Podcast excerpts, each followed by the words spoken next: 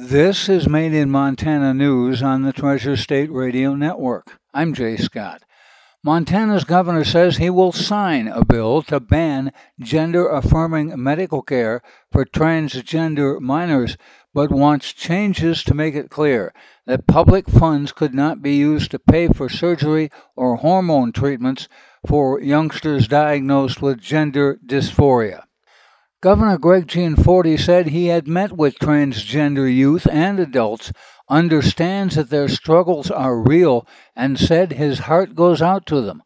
However, he wrote, treatments with hormones or surgery should wait until after they are adults, arguing the science around puberty blockers, cross sex hormones, and surgical procedures, quote, is unsettled and continues to evolve.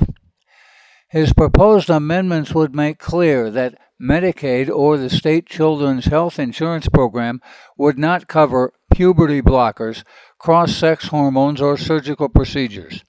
The bill goes back to the legislature for its consideration of the proposed amendments. The bill passed on a mostly party line vote in the Republican controlled legislature. Lambda Legal the American Civil Liberties Union, and the ACLU of Montana have all said they will take legal action if the bill becomes law. Multiple medical groups, including the American Medical Association and the American Academy of Pediatrics, endorse gender affirming care for TGNB youth and have been vocal in their opposition to bills that prevent access.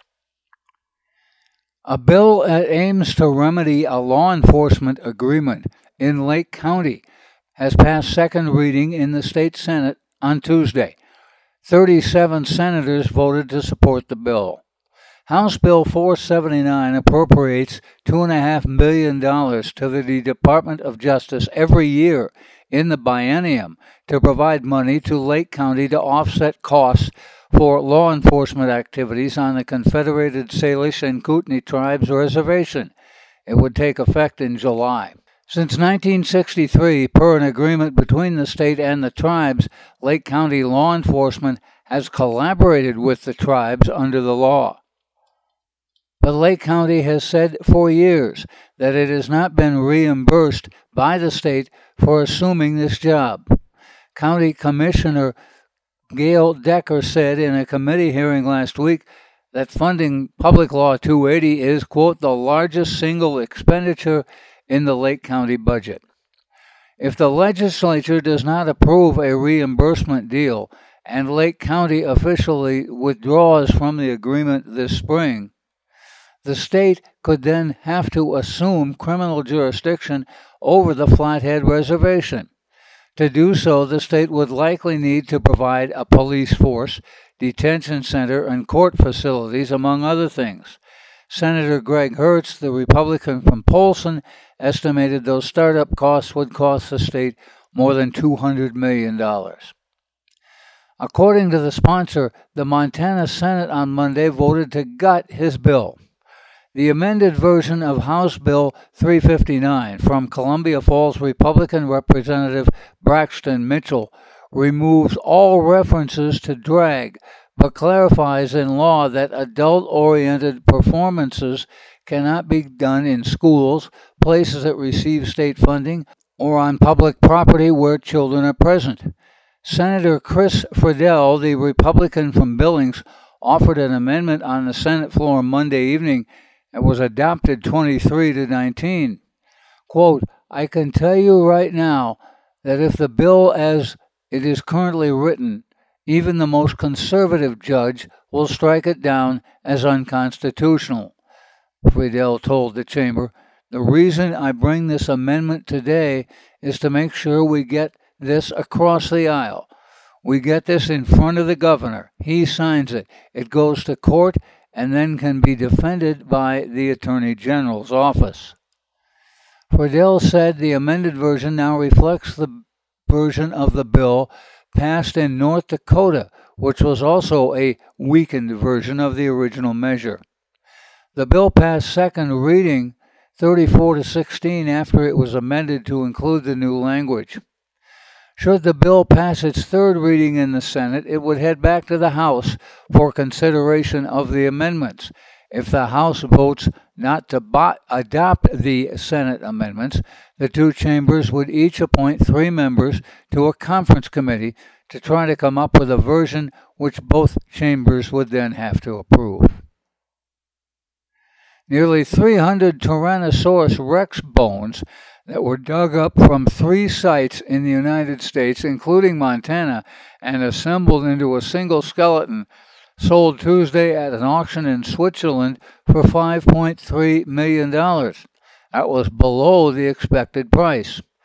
The T Rex skeleton is 38 feet long and 12 and a half feet tall.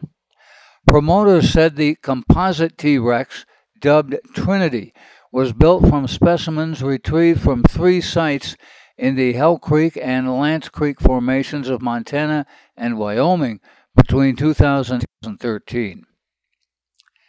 A bill that sponsors say brings accountability and transparency to the Indian Education for All Act has cleared the state Senate.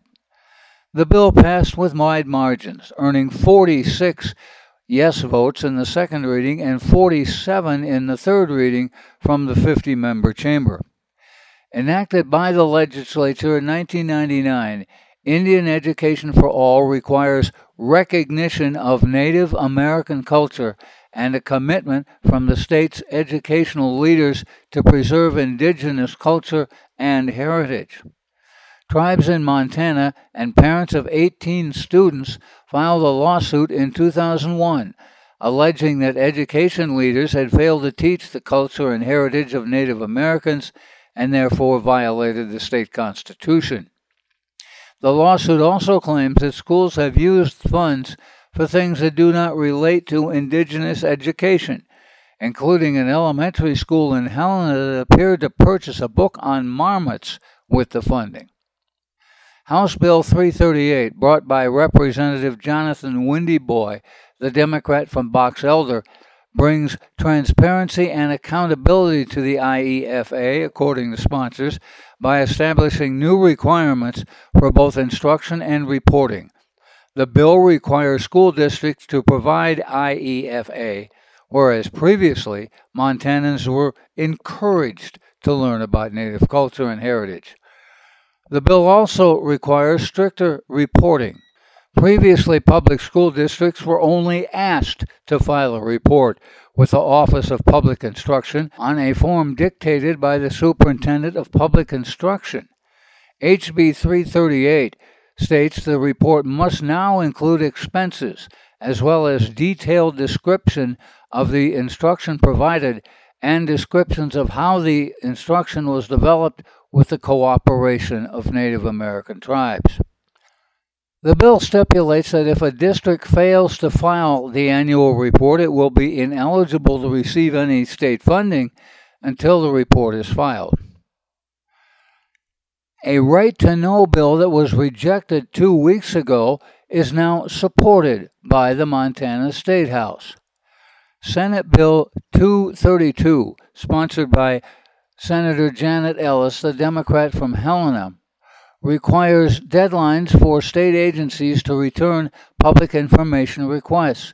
It cleared the Senate 50 to nothing in March, but was tabled by the House State Administration Committee a month later. SB 232 would require a turnaround of five days to acknowledge the request, another five days for simple single page requests, 90 days for a more complicated request, and another 90 days if the agency determines the original window of time, quote, is not feasible.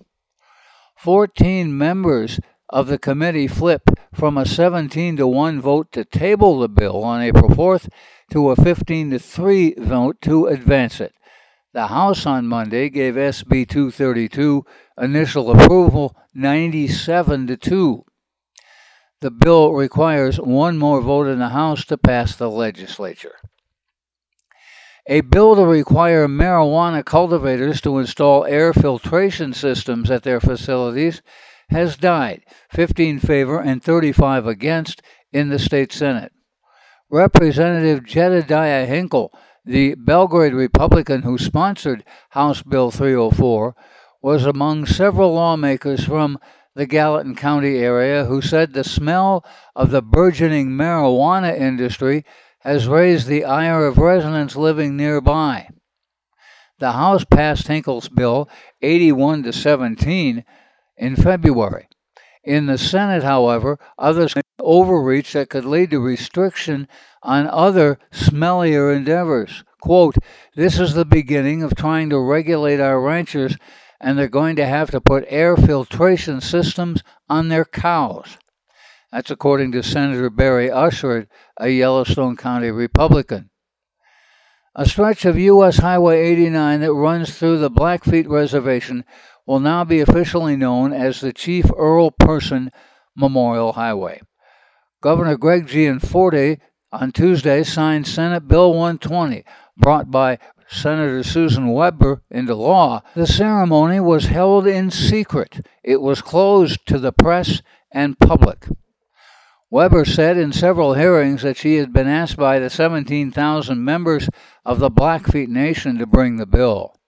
The bill directs the Department of Transportation to install two signs on the reservation one where U.S. Highway 89 intersects with U.S. Highway 2, and one where Highway 89 intersects with Border Road. It also directs DOT to include the Memorial Highway on the next publication of the state map. The project is expected to cost $4,437. When the bill reached the Senate, Senator Theresa Manzella, the Republican from Hamilton, objected to the price tag. The legislative session was in the process of deciding how to spend and save an estimated $2.4 billion surplus at the time. If you need to hear this report again, please check the podcast on our Treasure State Radio or KGRT DB web pages. Made in Montana News is podcast worldwide with listeners in now 50 U.S. states and Canadian provinces, three Native American nations, in 31 countries on six continents. We also post expanded versions of our stories on Facebook. Made in Montana News is heard on the Treasure State Radio Network, including KMEH 100.1 FM in Helena, Elkhorn Mountains Radio in Jefferson County, Homegrown Radio in Bozeman, King West Radio in Billings, Rescast Radio on the Fort Peck Reservation, PIVA Radio of the Northern Cheyenne Nation, and Crow Res Radio of the Crow Nation. That's Made in Montana News. I'm Jay Scott. This is the Treasure State Radio Network.